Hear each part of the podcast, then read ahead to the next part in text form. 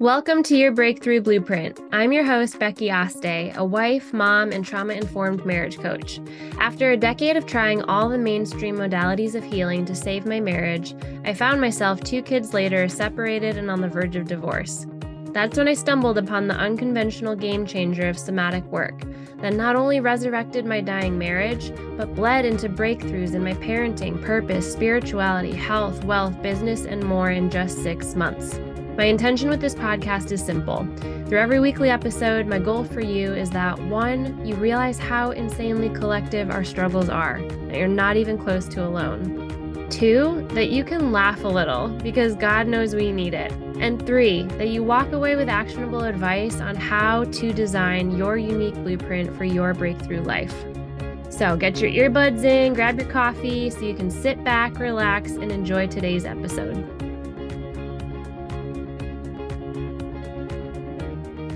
Hello, my friends. I'm so excited to have a twin Enneagram 1 with me on the podcast today. Courtney and I have connected right off the bat. We have so much in common, so much, including the conversation we're going to talk about today. And there is a trigger warning today. We're going to be talking about addiction and living with somebody with addiction. So if you feel like that's not going to support you, feel free to save this for a later episode or pause right here and skip out completely. But we're going to get real today. We're going to get vulnerable. And Courtney, I just want to welcome you to the show. Thank you so much. I'm so incredibly excited to be here and just I love how much a month ago we didn't even know each other and we're connected, right? That's so crazy.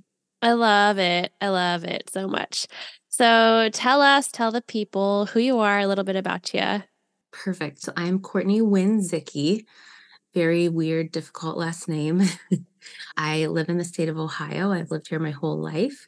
I am married. We have a almost 5-year-old little boy and then in about 30 days we'll have a second second boy with a we have a scheduled C-section, so we have a date. so this feels really good and exciting. I am a podcast host. I'm an entrepreneur. I have worked at home full time for myself for a little over a year, which is such a blessing because I dreamt about it for years. And I am somebody who is really passionate about, aside from what I do in my business, just mental health, people who struggle with addiction, things like that. So I'm excited to have that conversation. It's a weird thing to say you're excited about, right? But it it's so therapeutic sometimes to come back and talk about that type of stuff. 100%. Anytime you go through something that's either earth shattering, traumatic, like something you thought was going to wipe you out, any time you can talk about it in retrospect, it feels a little bit more okay.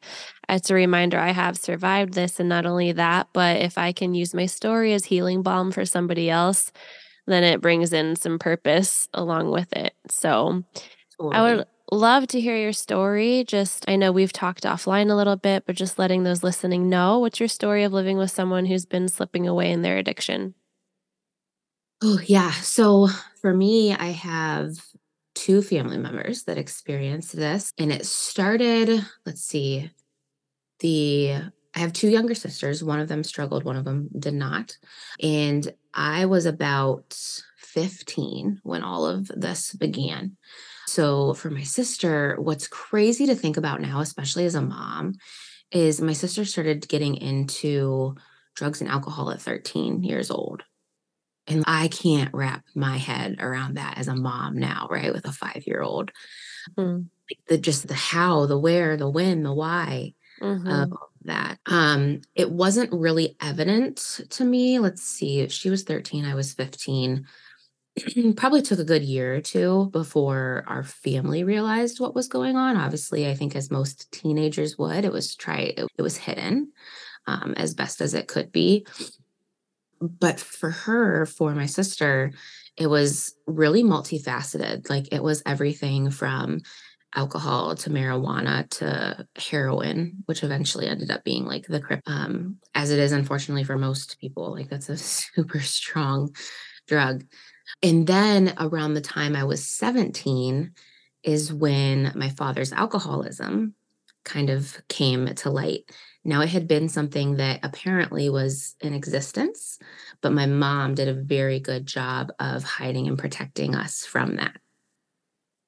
really just a really bad I guess uh, the story is short, so I'll share it. When I was in the summer between junior and senior year of high school, we in in the town that I live in, we had the local pageant. There's like the Miss Ohio's and the Miss Americas, and we had um, what's known as the Miss Ontario pageant for um, our high school, and I participated in it, and very great experience. I, I ended up winning. I was speaking to Miss Ontario. Wow. Right? Miss Ontario 2007. God, that seems so long ago.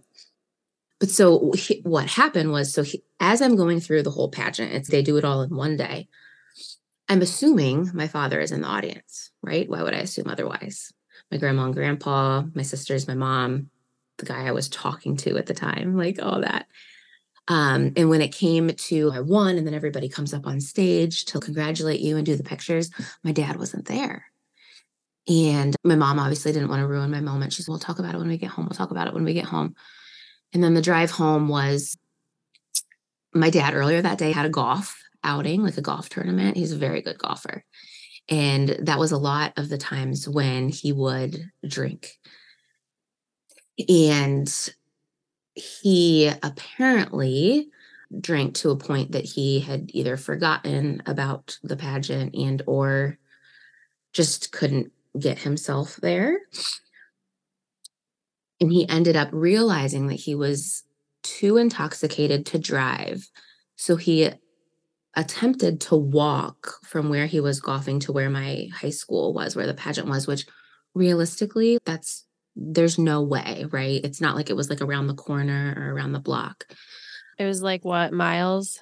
M- yes, oh. no way that even a person who wasn't drinking yeah. would make that walk and ended up passing out. And then my grandpa found him in the woods near our home. And it was like, I literally, I don't know if it was because of the I don't know. So I, I, get home and my mom's go, you can go see your dad, go talk to your dad. And there was this whole big thing where I'm literally in like a ball gown. I have a crown on my head. I'm carrying my flowers. And I walk into my to my parents' bedroom and my dad is just sitting on his bed sobbing. Oh. See him look up at me. God to see your daughter like that and to know I just missed this. Mm it was in that moment that when I don't know behind the scenes if it was my mom gave an ultimatum or what it was. But at that time, my dad then embraced me and my other two sisters and was like, I've had a problem and I'm recognizing it and I'm we're done. I'm stopping. And then he continued to go on to be sober for five years after that day. When it really sucks, that's how it had to go down. But then what's also interesting is I say five years and my dad is still with us. It's now this interesting dynamic of in the five years after and since then, my sister's addiction began to take toll, as well as other things, on my parents' marriage, which they then separated because of. And then after they separated, my dad began to drink again. But for the last decade or so, it's been managed, which we can, that's a whole thing. So that was a lot of talking there. I'm sure that there's something you want to man, Courtney dive into a little bit. On one hand, I feel speechless. That's a, it's a heartbreaking. Just like I felt like I was pulled into that and picturing you as a little high school girl and just the irony of like how celebratory that should have been. And mm. so I'm curious before we dive deeper, because you mentioned Enneagram 1. For those who don't know Enneagram, it's like the good girl persona, the perfectionist, the. Do you feel like any of your upbringing has played into you being a one? A hundred percent. Yeah. It's so funny because I, I think I learned about the Enneagram in like 2020, 2021. And with the Enneagram, it's different than human design, and that your Enneagram can change over time but I feel like there's always been this part of me that was like that because even in so in high school, the fact that I like participated in and won this pageant, I 100% was that girl. I was mm-hmm. class president. oh my gosh. Court. I won the pageant. I was in like the Bible study club. Like Wow, I love it. I was that I got good grades. I was a right. I was a one. Oh yeah, like the best one. and it, that's also always interesting. And I've had multiple times in therapy where I've talked about how, gosh, isn't it so interesting too that my parents had three children, and one of them was like in deep with a drug addiction. And honest to goodness, crossed my heart. I've never even tried a cigarette before. Like your girls, I'm squeaky clean. Uh huh. Uh huh. And so that it boggles my mind. I'm like, how can we grow up in the same environment, have the same life? And she had, she felt the need to turn to that and got sucked into it. And I never even felt a desire to try. Do you feel like you have an answer to that question? I was on a coaching call last night where we talked about regulating of the nervous system. And I'm trying to remember how the woman articulated it, but it essentially made me realize that people in the same environment can truly experience something very differently. Mm-hmm. Um, one example she was saying was like sometimes people have trouble with their memories of their childhood. And I remember a lot. I remember a lot of very particular details, whereas my sisters will say, I don't remember that. And I think what happened was as the oldest, I don't know if it was like a motherly instinct that I took on. But so, what essentially, particularly my sister, the middle child, did who struggled with addiction was I'm realizing is she was essentially blocking things out, right? Putting up these walls. Um, that's the most clarity that I've got mm-hmm. around it right now. It's fascinating. It's exactly it what you said. Like same exact environment, same parents, um, completely different ways of coping with that environment. Yes, yeah, coping mechanisms, 100%. So I'm curious, what were your coping mechanisms? How'd you deal with? Would you say the pageant, the the Bible study, the all the things was your way of coping, or what else comes to mind? Yeah, definitely be just being involved in things. But what's also so interesting is again, at the time, I wouldn't have been like, oh, I'm achieving all these things or doing all these things to cope with craziness that's going on at home. But I totally see that now. And then, ironically, what we were just talking about offline is writing. I did a lot of journaling, I did a lot of poetry in high school. And that for sure was therapeutic for me to be writing, um, just and not even necessarily about what was happening, particularly like with my sister, with my dad, but just just writing in general sharing feelings. And i was always my parents did raise us like in faith and we went to church on a regular basis. And i definitely don't want to discredit that was extremely helpful as well like the youth groups and things like that. Where it was very god i was trying to think the other day of when the first time i went to an aa meeting or an na meeting was like as a support system. And i was in high school that's great. You know what I mean? I was regularly attending AA meetings in high school. With your sister or your dad? Both. Or both? Like together, the three of you? My mom sometimes would have the whole family go, which wow. retrospect I think was super powerful. Again, as a mom now, I think of these things. I'm like, God, what would I do in that situation with my son or mm. whatever? But my my my dad, we would very regularly go to AA meetings with him and or the other oh, what is that? Al-anon? You're familiar with al-anon. Or those which that's the meetings that's strictly for the family members the friends. We would go to those probably more mm-hmm.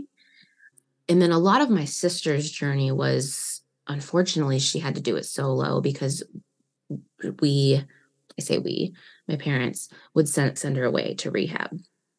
So that was when you go to these meetings and use church and stuff my dad was definitely just more like an outpatient type of situation where he took care mm-hmm.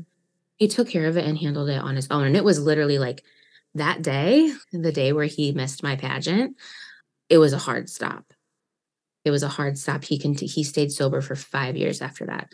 My sister we had three or four different times where she would get sober for maybe 3 months 6 months a year and then have these relapses so for her, and I think there's a different dynamic of an adult versus a teenager going through mm-hmm. it. And yeah, I think there was one time in it was the year I graduated college and my sister was away at rehab and it was a really serious one. Like the only way we could communicate with her was writing letters. We couldn't even call. Wow. And the guy that I was dating at the time passed away in a car accident. And I remember all I wanted to do was talk to my sister. And I remember the facility that she was at let me, oh. I wanted to call her. And that was just like a huge, God, that was just a bit like just getting to hear her voice on the phone. And then obviously explaining to her, Jeff was in a car accident, blah, blah, blah. Like it was just. Oh my gosh. So you guys remained close through all of this? What, how would you describe your relationship with her? Yeah, gosh, somewhere, and I haven't thought about this in years, but somewhere like I have the letters that we wrote back and forth mm. together. I think we're also very close in age. We're about 18 months apart. Whereas, like, my youngest sister, God, we're seven years apart. And not I'm close to her now that I'm an adult, but I think the age thing really kept us close. And what's interesting is I also feel like her struggle with addiction made us a little bit closer. So she um, would open up to you about everything. Did she feel the need to hide? More so through her sobriety and her healing, she opened up, mm-hmm. not so much when it was happening. So there was a lot of things that happened in high school that like I didn't know about. I've learned about now from stories and her sharing but then throughout college, like when I was in college for the four years, I think she was in rehab at least two times. Yeah, there was just really a. I feel like of all the family members, it was probably me that knew the most and that she confided in the most. And I could be wrong about that. Mm-hmm. But yeah. What I, for those listening who've lived with somebody with addiction, I feel like a pattern I've noticed is when they're deep in their addiction, it's hard to feel close to that person. When they start playing with the idea of like sober curiosity or getting well, like it can be a very bonding thing. Was that true for you? Did you feel not as close when she was deep in it? Yeah, a hundred percent. Totally. I got, yeah. I feel like I just keep sharing these like moments of time, but I remember, um, I don't know, at some point when I was in college, uh, Christmas, her and her boyfriend at the time, my pa- this is the other thing too, and I'm not sure if you experienced this being somebody who loved an addict. It's so hard between the, the line of enabling versus being compassionate versus tough love. That's so hard and my my parents let my sister and her boyfriend come in and they were staying in our home in the basement but we knew that they were both struggling mm-hmm. and there was just this period of time where we had thought again like so much of addiction comes with i feel like lying mm-hmm. is like a mm-hmm. little sidekick buddy we had thought that they were sober and it was christmas eve and my father found and i know you said trigger warning at the beginning but he found spoons and lighters mm-hmm. and needles down in their bedroom. And this was this moment where it's okay, we enabled you up to this point to we're going to give you a place, a safe place to stay, blah, blah, blah. But then it was like, then when they, I don't know, ruined that trust, Christmas Eve, my father called the cops on them. And the cops came to our home and they both received misdemeanors for possession of paraphernalia. Was like, that the first like consequence or boundary you feel like your parents imposed? hundred percent. Yeah. Yeah. Mm-hmm. And at, at that time too, I remember just feeling so A, this is my sister. B, this is in my house. And how do I have no idea that this is happening? How do I have no idea that this is going on? So I felt super disconnected from mm-hmm. her But yeah, so much to your point. It was like once she really started to get sober, and at this point, God, this past Memorial Day was either eight or nine years that she's been sober, which is amazing. That's when our growth and closeness has happened over the last almost decade now. Wow. So that line, whether it's a parent, usually it's a parent that's, or it can be a partner, right? If you're living with somebody with an addiction, it's what's that line of an enabling versus setting boundaries? What advice do you have for somebody in your position I think that being somebody who's now, and I'm 33 years old and I have a child, and the personal development work that I've done, I truly believe that I would probably lean more into the tough love and boundary setting. I don't know that I would let my child continue to live with me if I knew that was mm-hmm. happening, that was the struggle. I understand multiple times my mom would say, but I she's going to end up in jail or dead. Um and while of course nobody wants that to happen, I feel like that night when my father called the cops, I feel maybe a night where you sleep on the sidewalk is exactly what you might need for you to have that wake up call and be like, oh shit. Mm-hmm. Yeah. With the tough love, too, I think some people think it's either or, where it has if you're setting boundaries or drawing lines that boundaries means it's like a, a spite thing or a punishment thing coming from that kind of energy and it totally can be from an energy of love. My favorite definition of boundaries is brene brown. She says boundaries are just the distance at which i can love you and me simultaneously. Yes. I've heard that before. I love it. And, and can can you not like as a parent i can see how that struggle is so hard to like if i set to this boundary if i do this tough love it is interpreted as mm-hmm. a lack of love. I it's can, so hard. It's yeah, yeah. like beyond tricky like tricky feels like such a shallow word. It does. Very complicated and messy. And the dynamic you were speaking to as well like just I've seen the dynamic of an entire family bending towards the one or two individuals who are caught in their addiction.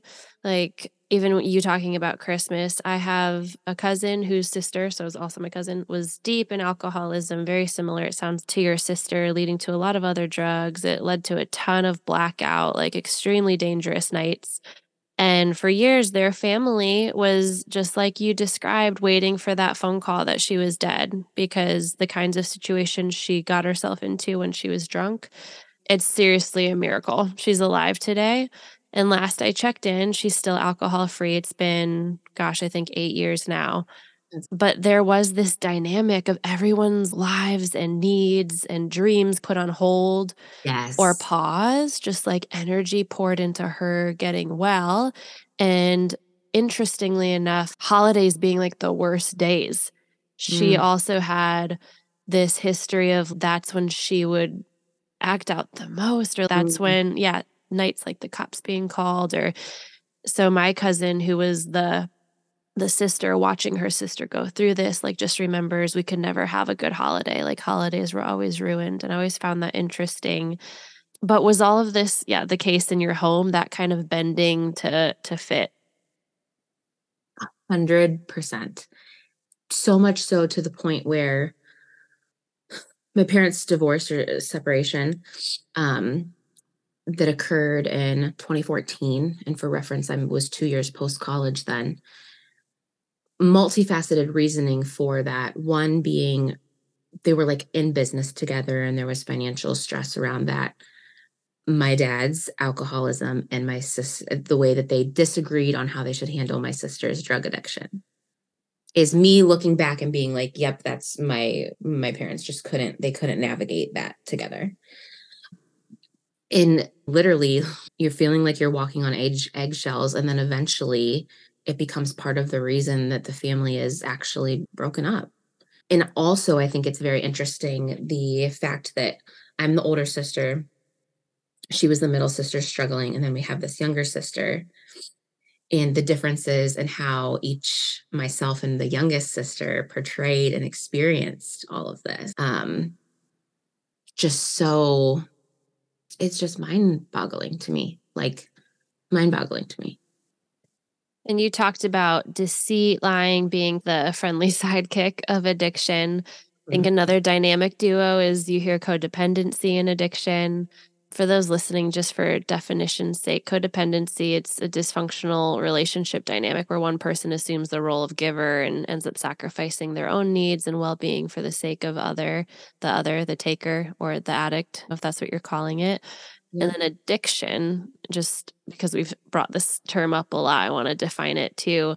It's defined as a chronic relapsing disorder characterized by compulsive drug seeking, whatever that drug of choice is. It's not always heroin or an actual drug, but whatever your escape is. And the use, continual use, despite adverse consequences. So, you know, there's these terms codependency, addiction, I'm curious, like, what are your thoughts on labels in general? Are they helpful? Are they limiting? I know we started to talk about this a little online, and I'd love for you to just unpack your opinion on that. Yeah, I'm very torn in the sense of I think sometimes the label can help outsiders understand. But I also think that the label can cause outsiders to pose a judgment mm-hmm. that may not necessarily actually be true. And not in the sense of, for example, we'll use my sister, like you could say, my sister was a heroin addict, or at the time when she was actively using, is a drug addict. But as soon as that label is there, you can't control what other people's thoughts are about that label. I think being somebody who had family members in that experience, I very much went through multiple roller coaster rides of that. I have a very empathetic point of view when I hear the term drug addict. And also, specifically for the fact that before all of this had happened, my interpretation of somebody who was an addict in any way, shape, or form was somebody who maybe like had a broken family, didn't live in a nice area, lower income household. These are literal, I don't know, just thoughts that I associated with that word. But then when my family went through it, mm. who has a family owned business, we had a very nice house. In general, we really were like still a close knit family. Like we did like movie nights and game nights, and there was no big T trauma necessarily outside of the addiction that my family was dealing with. Mm-hmm. So, in my opinion, I was like, we're atypical of what somebody struggling with addiction looks like. So, I just, I struggle. And I've also used my personal experience with mental health in that same sense of here's the labels depression, postpartum anxiety, somebody who's bipolar. You like, I feel like you would be lying if you don't say there's a word or two that I then associate with if you're like, oh, somebody's bipolar people have a natural thing that they go to when they think about that. Yeah. So, in general, it's not really that much of an answer, but I'm super torn on. I feel like it's one of those things where it's, I think of it as a label and like a name sticker. Mm, and the, hello, my name is. Yes, yes. And that can be like, it isn't the whole person's being. Yep.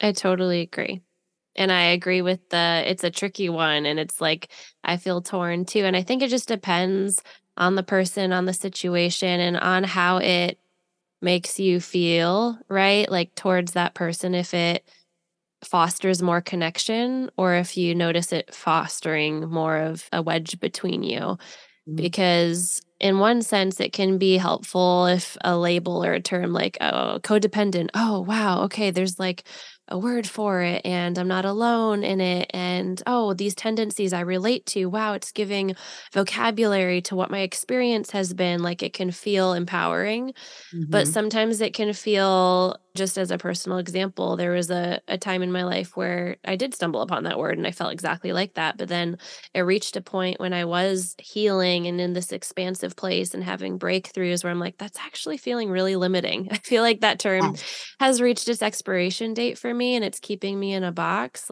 I'm not, hi, I'm Becky and I'm a codependent. No, I don't want to stay there. I, what if I actually could totally heal from this and be like fully functioning? And there's so much more to me, exactly like you said. It's, it's there's so much more to my pers my person. And I think it's the same especially the word like addict, the more time has gone on, the more I cringe even at that term. No, they're not an addict because where my mind goes is that's energy of shame or of blame or like they're mm. broken in some way. And I'm just like, they've just been through so much more than their nervous system has been able to cope with and they're doing the best they can. And the things especially with drugs like heroin once you go down that path man that is really hard to detach from and pull away from. So i i love your empathetic energy like towards all of this. And i think it's an important conversation just to have. I'm I really love too that you just said there's an element too of certain drugs and the way that certain people's bodies are composed that they literally it's like you might I don't want to use the term I don't know if anybody necessarily sets up or goes after the fact of I'm going to be a heroin addict. I'm going to be an addict who consumes ecstasy. But unfortunately, some of those drugs are so strong and or the way that your body composition is that you can try it one time and then you're hooked or you're sucked in to the point where it's a chemical thing mm-hmm. in your mm-hmm. body. And I think that my understanding of that is also why I have so much empathy also with the mental health stuff. It's not like you can just tell somebody like, "Oh, it's okay, feel better." Like they literally can't. Mm-hmm. And so I think that, that the understanding of it's a disease, it, it can be hereditary, all of those things. The fact that I do believe all of that helps me with the empathetic part and a little less of the judgment part.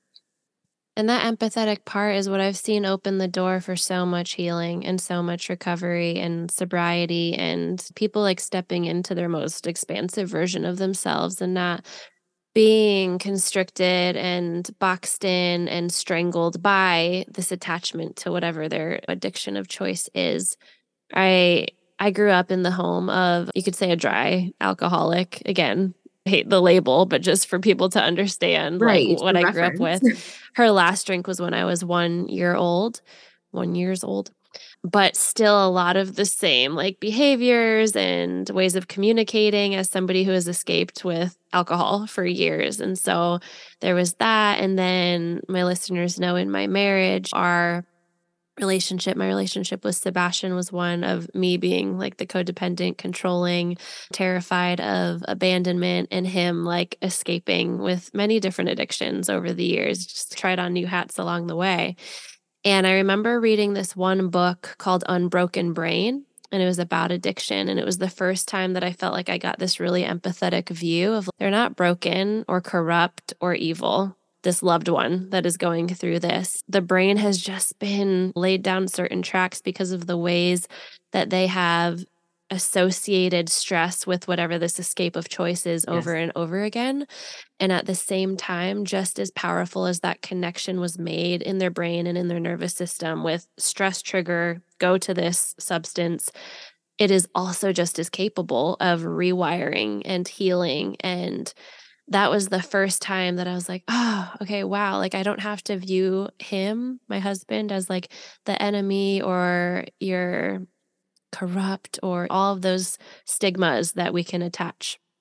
And so the whole book was like, we really need to rewrite this even as a society because that shame and that kind of judgment is what can fuel the addiction. It adds fuel to the fire. And so this empathetic approach with boundaries, right? Brene said, This is the distance at which I can love you and me simultaneously. I'm not going to neglect my own safety and my own emotional needs and well being for the choices that you're making. This is what I have seen in my personal life and my clients be a pathway and an open door to actual healing. So, yes, that was a lot. Yes. But I'm curious for you, because I know that, man, it's been years of sobriety now for your sister. Is your dad sober today or is he still drinking? So, my, it's such an interesting thing. And my sisters and I will talk about this. He drinks on a regular basis and he manages it. Uh huh. And that feels weird to say mm-hmm. because there's also this mentality of at least that I've heard and consumed, once an addict, always an addict. Whereas you have to continue mm. day by day to fight this thing. So it makes, I'm in this place where I question okay, then what was this five years of sobriety from? I don't know, it's just a really interesting dynamic. Like there it, it isn't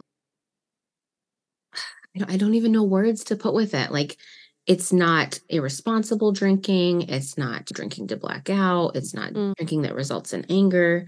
So I feel almost contradictory to be like, yes, my father who was sober now drinks, but it's okay. Huh?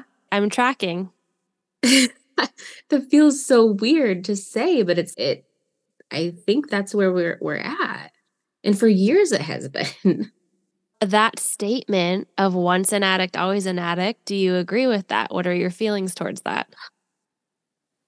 I that's so hard. It's so hard. I'm hitting you with the hard ones today, Courtney. Yeah, and the, the reason being because my sister, who was she had the she had multiple addictions, right? Drugs, alcohol, etc. Was like every day I have to wake up and make a choice. In that sense, I'm like, okay, the saying then is real. You have to make a choice every single day. You're never fully recovered. It's so it, interesting. I, I just feel like the saying of once an addict, always an addict is so disempowering. I feel like we need to have a whole separate episode titled Once an Addict, Always an Addict, True or Not, because I could go on a really long tangent with this one. It's a good question, food for thought. I agree with you, like the trickiness and the duality right now that you're juggling. And I also know the power of nervous system repair and exactly what you said, how disempowering, how limiting that can feel yeah. and sound. And I think that's because it is. so we'll have to shelf yeah. that one for another time. Yeah. But even with my own relationship with alcohol, my audience knows through the pandemic, that was when our marriage was really falling apart. And I threw myself, similar to you, the type one, into hyperachieving. And that's where I found happiness, an area where I felt like, at least I'm good at this, because I felt like I was yes, failing at parenting, failing at my marriage. But I also started drinking more because everyone was during the pandemic. They were like, posting on Instagram, it's five o'clock somewhere, world's on lockdown, might as well start now. And yeah, it yeah. became very normalized, especially for moms. Can't wait for their five o'clock wine, all of that. Yeah. yep.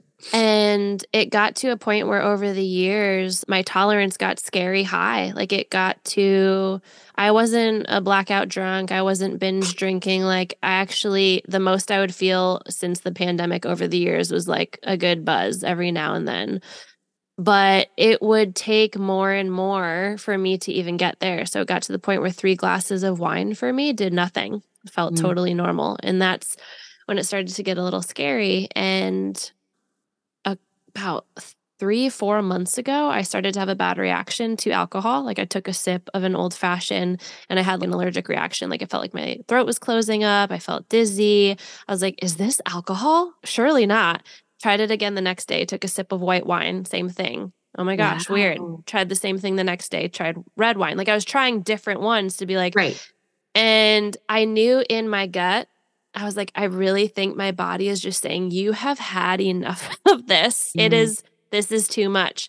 Went to a holistic doctor. She was starting to show my liver had, you know, numbers that were like, there's too much. We need to detox. And so yes. all of this was a wake up call. And ever since I, I went like a month without drinking. That was the first like month straight that I went without alcohol since the pandemic. But I'm bringing all this up to say to your point where like you say your dad's still drinking now and but it's okay is because I've had to play with that same idea. I've had drinks since uh, since that allergic reaction thing. It's no longer giving me an allergic reaction. I think my body is like, "Oh, thank you. You gave us a break. We we just needed that." Yeah but I've had a glass of wine out with friends and here and there. And it has given me that same tricky question of wait, is this bad? Is this a yeah. sign that I'm not sober or whatever? Because it's so black and white and there's a lot of stigma attached and a lot of shame that I'm trying to work through and even like my husband who sees me like through all of this and I've talked to him about it I'm like what's he going to think if I want to have a glass of wine and so where I'm at now is I do affirmations every morning and what I say is for the first time in my adult life I have the healthiest relationship with alcohol I've ever had mm. And that relationship doesn't have to mean zero. Like maybe for some people, a healthy relationship is learning to have every now and then or whatever feels healthy to you. And so for your dad, just because of his track record and his history, doesn't mean that he can't have a healthy relationship with it now. That's the point that I'm making. And I'm not saying this is law. This is just like all of my internal digging and reflecting and where I've landed on it. I very much agree with all of that. Mm-hmm.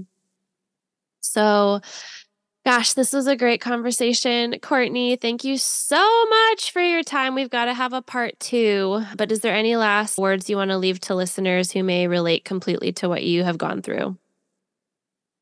I think the first, I'll say two things. The first is that really separating yourself from the situation, especially if somebody is actively in your life in love using or experiencing this because we were just talking about this and i don't want to go on a, a, rant about it but just the number of times that i would have a drink and feel like oh this isn't okay.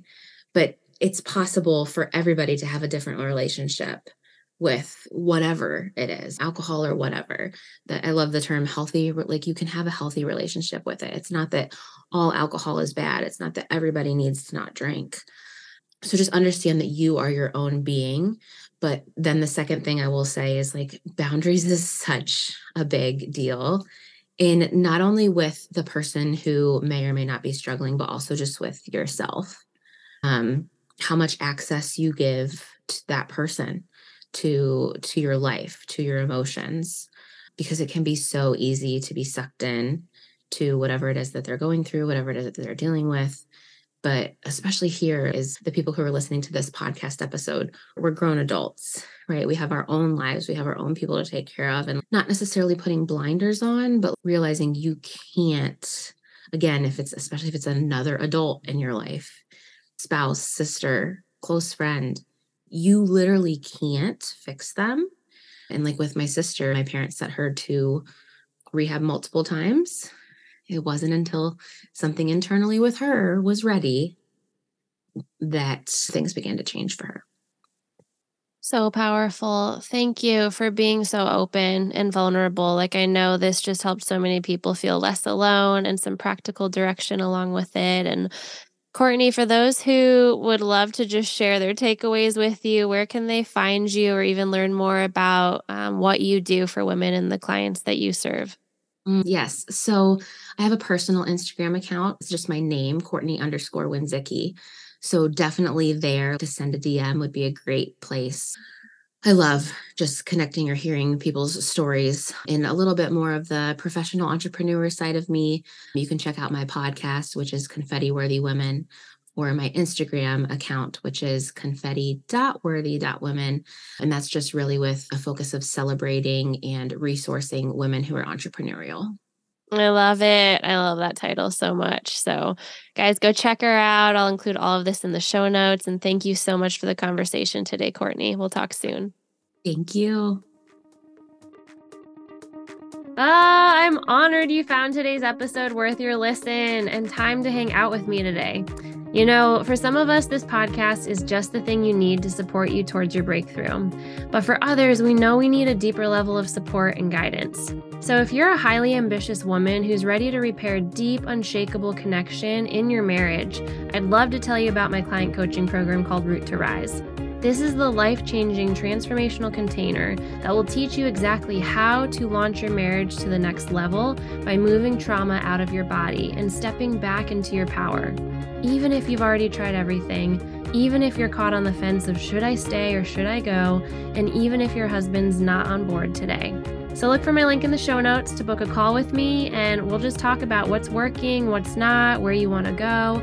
And very easily, I'll be able to tell you if and how I can help you. And if not me, I can still point you in the direction of some resources that can. So, either way, tons of clarity. We'll have some fun getting to know each other while we're at it. And that's it for today. Huge hugs, my friend. I'll chat with you next Friday.